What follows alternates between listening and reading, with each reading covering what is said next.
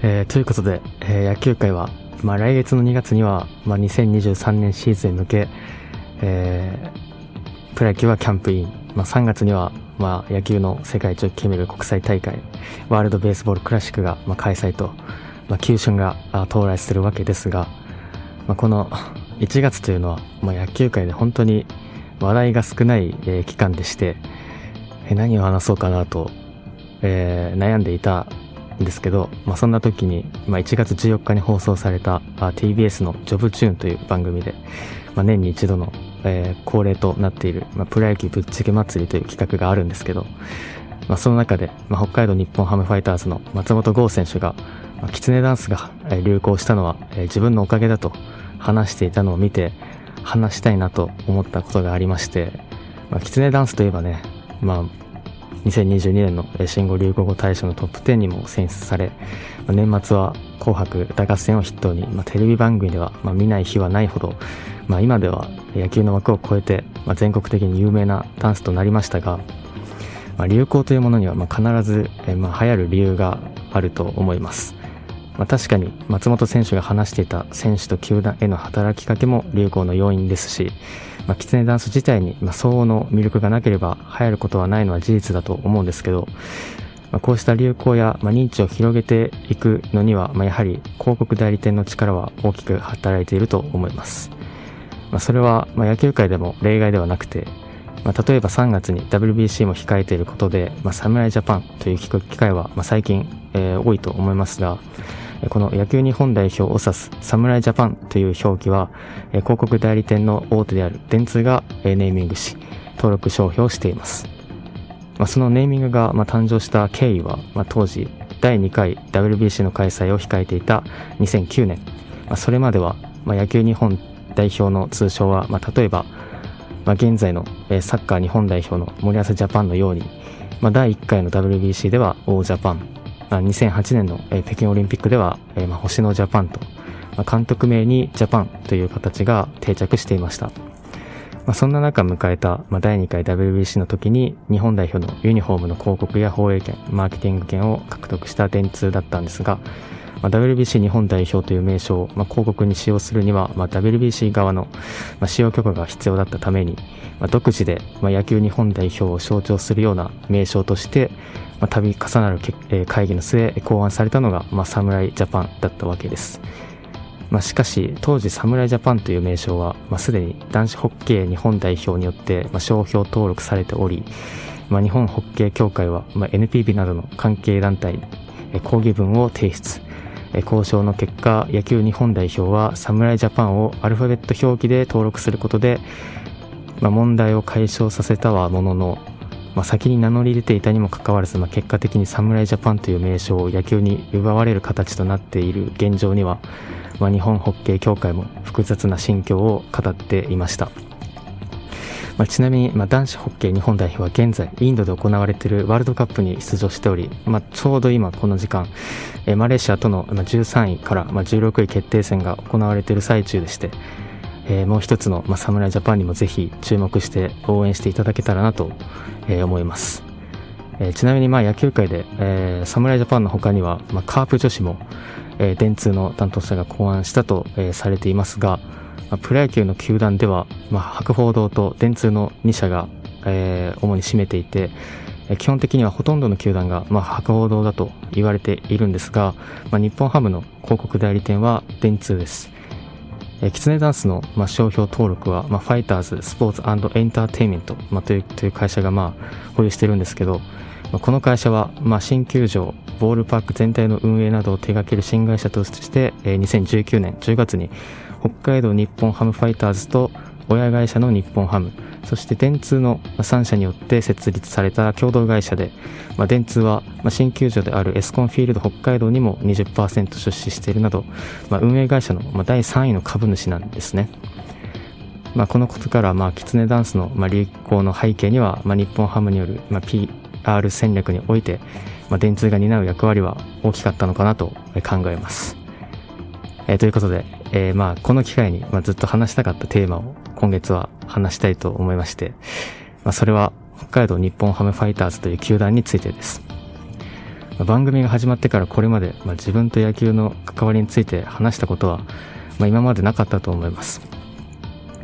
まあ、日本ハムは、まあ、どさんことして、まあ、育った自分にとって、えー、まあ、特別思い入れのある球団でして、まあ、自分が、まあ、野球を好きになったのが、まあ、日本ハムが、ま、北海道に移転後初となる日本一に輝いた2006年、まあ、幼いながら、え、新庄剛志選手に見せられたのがきっかけで、まあ、今でもファンクラブは会員で、まあ、今年で18年目で、まあ、札幌ドームでの、え、最終戦も現地で観戦しました。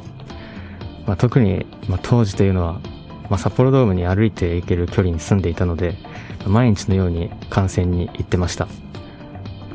まあ、これまでの、まあ、日本ハムとの思い出は話すと長くなりすぎるので、まあ、省略す,、えー、するんですけど、まあ、一つだけ挙げるなら、2009年かな。自分はまあ当時の助っ人外国人選手の、ジェイソン・ボッツという選手がまあ大好きで、まあ、今でもサインボールを家で飾っているんですが、まあ、当時あまりに活躍できていなかったことから、まあ、彼の応援歌が崖の上のポニョの替え歌で、まあ、崖っぷちのポッツになった時は、まあ、寂しい気持ちになっていたのを、えー、今でも覚えています。えー、まあ、しかしですね、まあ、ここで初めて打ち明けたいことがあります。まあ、それは、えー、日本ハムの選手のことは今でも好きです。ですが私は日本ハムという球団が今では好きではありません。まあ、もちろんそれには自分の中でちゃんとした理由がありまして、まあ、それは、まあ、大学の時なんですけど、まあ、自分はスポーツビジネスを専攻する学部に所属していたんですが、まあ、そこで日本ハムの広報の方の講義を受講する機会がありまして、まあ、その中で、まあ、当時一軍の舞台で活躍できずにいた斎藤佑樹選手がなぜ、まあ、戦力外にならないのかという話になって、えー、でそこでまあ彼は試合に投げるだけで結果はどうであれそれが記事となって日本ハムという名前が世に出ることで広告になると。まそれだけでも価値があって、まあ、当時の年俸2500万円だったんですけどもう安いくらいだと、まあ、おっしゃっていたんですね。でまあ確かに事実そういった側面があったのは理解できるんですけど、まあ、それでも、まあ、それがあまりにも直接的でモラルがないなと思って、まあ、選手に対するリスペクトも欠けているなと、まあ、当時の自分は憤りを感じました。でまあそれ以前からまあ球団には不信感を持っていてまあ、過去には2009年に FA 宣言し巨人移籍した藤井修吾選手は、まあ、当時 FA した理由は、まあ、新しい場所で成長したいと話していましたが、まあ、それは表向きで、まあ、実際は球団から戦力外通告を受け、まあ、クビだとイメージが悪いから FA したことにすればと球団から言われて、まあ、仕方なく FA 権を行使し北海道を裏切ったみたいになって辛かったと引退後に明かしていたりまあ、2016年に、まあ、楊大官選手が球団から来年居場所はないと言われたことを理由に、まあ、涙の FA 宣言。その記者会見で当時の吉村 GM が楊選手にかけた、まあ、卒業おめでとうという言葉を聞いた時は、まあ、講義を受けた直後ということもあって、まあ、それが自分の中であ確信に変わりました、まあ、とはいえ、まあ、一方で日本ハムがこれまで行ってきた戦略については、長期的なチーム編成を行うにあたって合理的で理にはかなっていると理解はできます。まあ、ただ自分が納得できないのは、まあ、それを伝える表現方法で、まあ、直近でもコーンオフ、まあ、日本ハムの金子千尋選手が、まあ、戦力外通告となった時に、まあ、稲葉篤紀 GM が、まあ、コーチ就任を、まあ、要請しましたが、本人の現役続行への思いが強く、その意思を尊重して自由契約という形を取ることになりましたと話していたんですが、まあ、そもそも減額制限を下回らない来季の契約を提示しない限りは、球団にその選手を拘束する資格なんて持ち合わせていないわけで、まあ、本人の意思を尊重するも何も存在しないですし、まあ、その表現はおかしいと思います。まあ、2年前にも選手を尊重した結果で再契約の可能性も残されていると、説明しておきながら、まあ、実際は、再契約する姿勢は最後まで見せず、ま、選手と話し合いの場も設けないまま、ま、ただの一方的な戦力外となった、まあ、ノンテンダー FA の時の表現と同じです。近年の日本はま昨シーズン、ま、新庄監督が考案したファンは宝物というスローガンもそうですが、まあ、明らかにファンからのイメージダウンを避けたいという意識が強いなと感じます。まあ、しかし方針を変える気がないのなら、まあ、印象が悪くならないように、まあ、取り繕った言葉でごまかそうとする姿勢は、まあ、ファンに対して誠意を変えているのではないかと私は思います。まあ、それに、まあ、どれだけ、まあ、取り繕っても、まあ、2年前、まあ、中田翔選手が、まあ、チーム内で暴力事件を起こしたことで、まあ、無期限の出場停止処分を課した直後に、まあ、巨人へ無償トレードされた一件もありましたが、ま、これも、ま、不祥事を起こした選手のことを思う気持ちがあるのなら、まあ、共に責任を負い、ま、復帰への道を模索する、ま、それが、ま、球団のあるべき姿だと、ま、私は思います。ま、そして、ま、騒動の、ま、責任は球団にもあったはずです。まあ、それでも日本ハムは暴力事件についての記者会見を行わないまま、まあ、その責任を、まあ、中田選手に押し付けるような形で、まあ、巨人に放出したことは、まあ、無責任だったのではないかと思いますし、まあ、そこでもまあ球団の本質が見え隠れているのかなと、まあ、思いました。まあ、そして、まあ、この騒動については当時日本ハムの GM 補佐を務めていた岩本岩本健一さんが、まあ、レギュラーとして出演していた、まあ、北海道のローカルラジオ番組で、えー、ファンに向けて釈明していたんですが、まあ、その直後、まあ、岩本さんは、えー、何かの偶然か突如として番組を降板することとなりました、えー、岩本さんは、まあ、かつてのヒルマン監督の通訳としても、えー、その人柄の良さに、まあ、好感を持っていて個人的に、えー、好きなんですが、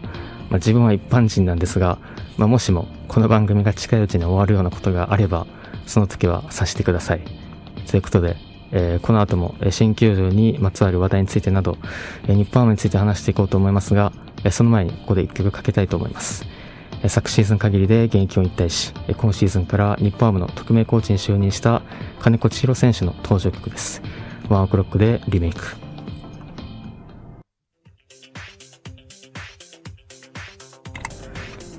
お送りしたのは、えー、ワンオクロックでリメイクでした。えー、ということで、えー、今月は北海道日本ハムファイターズについて、まあ、話していますが、あ日本ハムといえばあ2023年シーズンから本拠地となるえ新球場の、まあ、エスコンフィールド北海道に、えー、移転しますが、まあ、エスコンフィールド北海道は、えー、まあ、開閉式屋根に、えー、の天然芝に、まあ、温泉だったりサウナ施設も有するなど、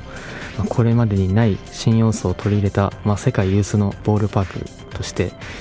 えー、まあ、その会場は大いに注目が集まっていますが、まあ、その中で、まあ、水を差す形になってしまったのが、まあ、昨年末に発覚した、えー、新球場の、えー、規則違反問題ですよね。まあ、先日の26日、えー、球団社長である、えー、河村浩二氏が社内処分により責任を取る形で、まあ、辞任することとなりましたが、まあ、球団の顧問としては、まあ、残るようですが、まあ、日本ハムが、まあ、規則を拡大解釈し、えー、施工を強行した点は、まあ、企業倫理が問われる問題だったと、えー、思います。まあ、仮に、まあ、事前に NPB と、まあ、規則の変更について、まあ、協議を行い、まあ、設計を進めていれば、まあ、実現していた可能性は、まあ、多少はあったかもしれませんが、まあ、過去にはまあ2005年に、まあ、フィールドシートを、まあ、東京ドームを皮切りに、まあ、各本拠地球場で、まあ、導入された時も、え、広島のマツダスタジアムが建設される時にも、まあ、この規則が、ま、遵守されて、ま、設計されている経緯があるため、ま、他球団が、ま、許していたかは分かりませんし、今回の球団社長の辞任という形で、ま、責任を取ったことにも、え、大きく関係していると思われます。まあ、自らの手によって、ま、世界がまだ見るボールパークは、ま、少しだけ遠ざかる結果となってしまいましたが、ま、日本ハムが事前に球,、え、球場の設計について、ま、NPB への、え、報告義務を怠ったと一部で言われているんですけど、まあ、それだけはま少し異なりまして、まあ、プロ野球にはまアグリーメントという、まあ、申し合わせ事項と,、えー、とも表現されるルールが存在していて、まあ、厄介なのはま一般には非公開であること、まあ、そしてセ・リーグとパ・リーグではまルールが異なるという点で、まあ、セ・リーグのアグリーメントにはま事前調査という、えー、事前に、えそういった設計図をえ NPB に報告しなきゃいけないという項目が、まあ、あるのに対して、まあ、パ・リーグには、まあ、同様の規定はなかったそうなんですよね。まあそえーまあ、それにしても、まあ、未だに NPB には、まあ、リーグが違うことで異なるルールが多いですけど、まあ、個人的に最近知った決まりで、まあ、プロ野球では試合前に、まあ、国歌斉唱が行われるじゃないですか。で、これもリーグによって違いがあって、まあ、セ・リーグは、まあ、カードの初戦のみパ・リーグでは毎試合行うという、え決まりがあるそうで、まあ、そんな役に立たない豆知識だったんですけど、まあ、そしてもう一つ、えここで考えたいのが、まあ、本拠地球場の、ま移転を機に、え、ボランティアについてです。エスコンフィールドに舞台を移す2023年度もまボランティアの募集を行っていた日本ハムですがこれまでもま札幌ドーム時代の2007年から毎試合70人程度のボランティアが場内案内として活動してきました。そして今月の16日には3月に開催される WBC で大会初のボランティアを募集するという発表がありました、まあ、なぜこの話をしたかというと、まあ、ボランティアが全て悪いとは思いませんが、まあ、営利事業の中で、ま、ボランティアという無償の労働力を使う行為は、自分にはどうしても違和感を覚えます、まあ、よくオリンピックが、ま、代表的な例として挙げられますが、まあ、スポーツ業界は、ま、一般的にも夢のある分野であるので、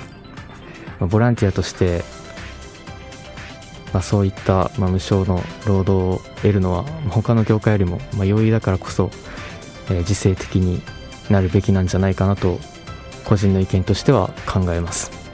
まあ、ちなみに現在日本ハム以外の球団で、まあ、ボランティアを採用しているのは、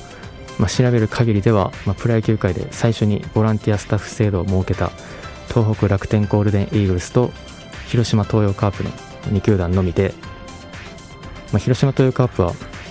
まあ、市民球団でもあるので事情は、えー、異なる部分もあると思うんですが、まあ、あとは千葉ロッテマリーンズでは、まあ、2016年から、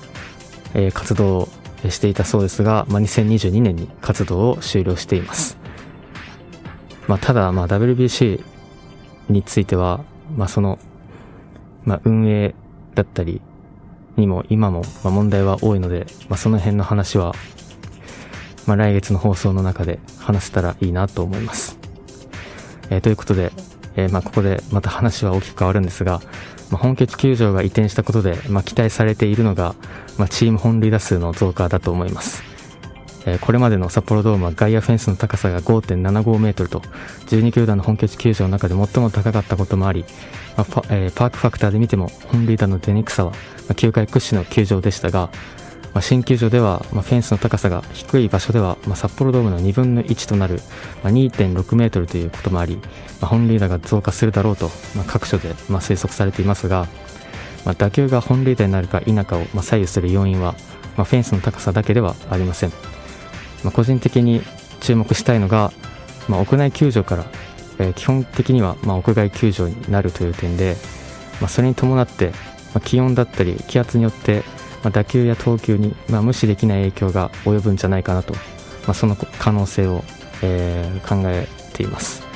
まあ、気圧はあまり影響は出ないと思いますが、まあ、その関係については、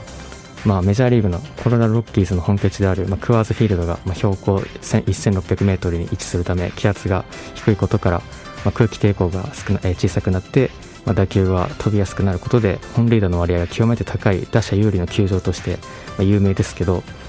まあ、実は、ま気温も上昇した時に、まこれと同じ現象が発生します、まあ、少し難しいんですけど、ま空気抵抗は空気密度に比例して、まそして空気密度は気温が高くなるほどに小さくなります、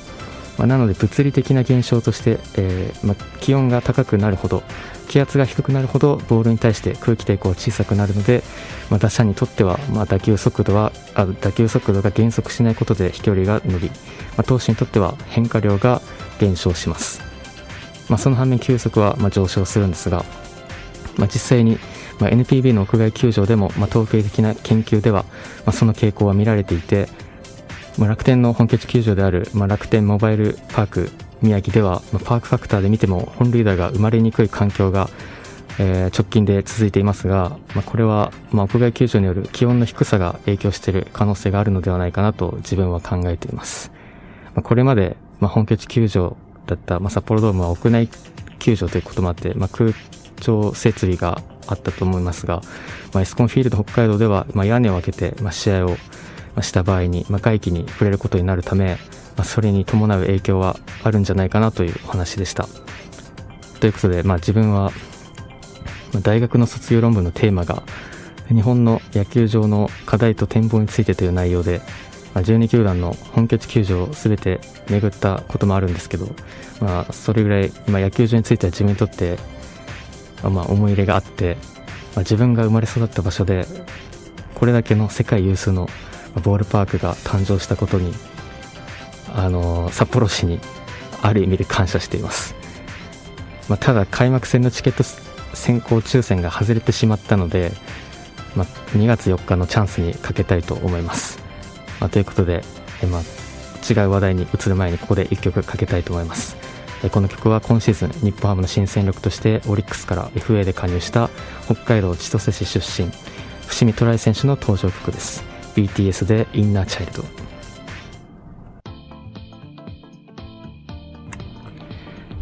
お送りしたのは BTS でインナーチャイルドでした。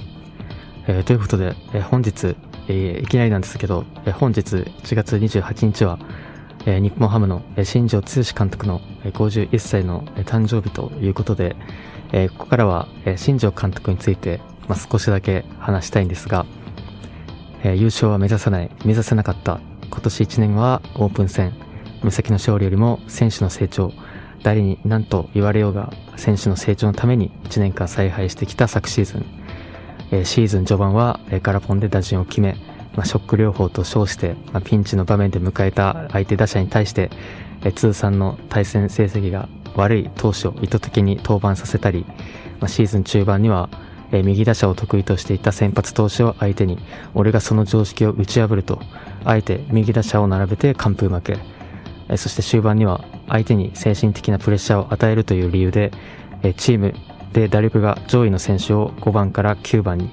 打力に乏しかった選手を1番から4番まで並べたりと、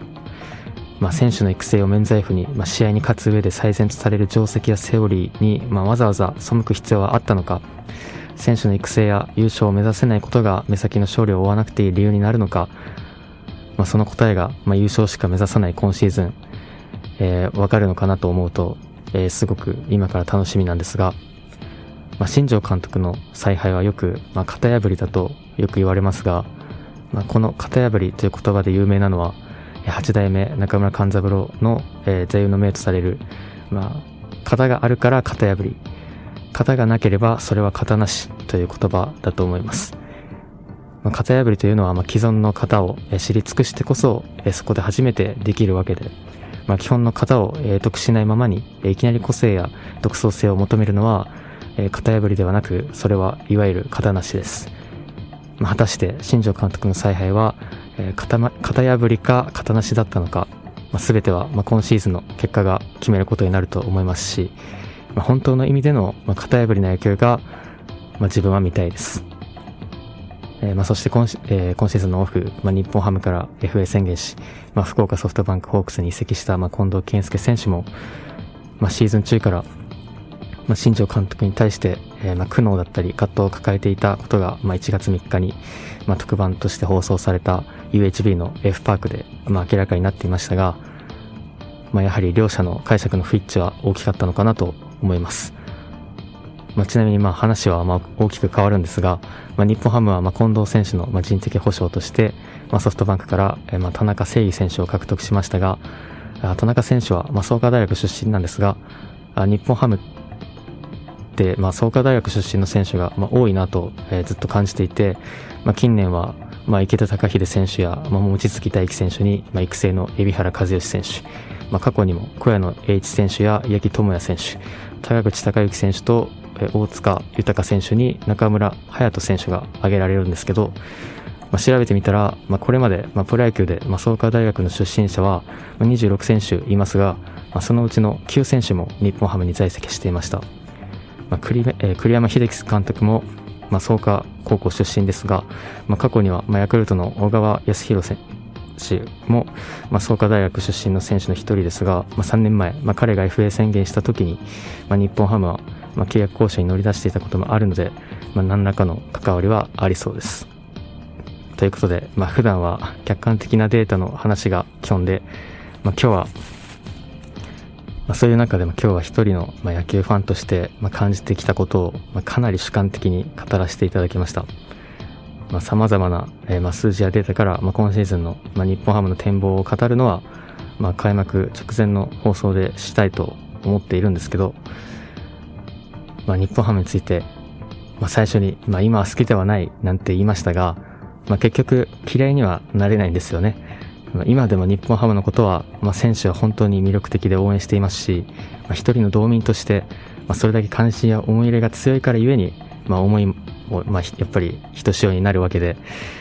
まあ、北海道の放送局で、まあ、こんな話をしていいのか、えー、非常に悩んだんですが、まあ、そんな番組が一つくらいあってもいいのではと思い、今回話させてもらいました。まあ、最後になりますが、まあ、今月、まあ、日本ハムについて話した背景として、まあ、当局の、まあ、看板番組としておなじみの週刊マックを務める金子誠さんが、まあ、29年間在籍した日本ハムを退団して、まあ、千葉ロッテマリーンゼ、まあ、コーチとして移籍したことも理由の一つだったんですけど、まあ、番組の継続が決定した時は本当に嬉しかったです。まあ、これも今まで話したことがなかったと思うんですけど、まあ、自分にとって、まあ、週刊マックは、まあ、特別な番組で、まあ、少年時代まだ YouTube も発展してないような時代に、まあ、ポッドキャストで、まあ、週刊マックを聞くのが、まあ、日頃の楽しみだったんですけど、まあ、それが、まあ、三角山放送局さんに応募したきっかけでして、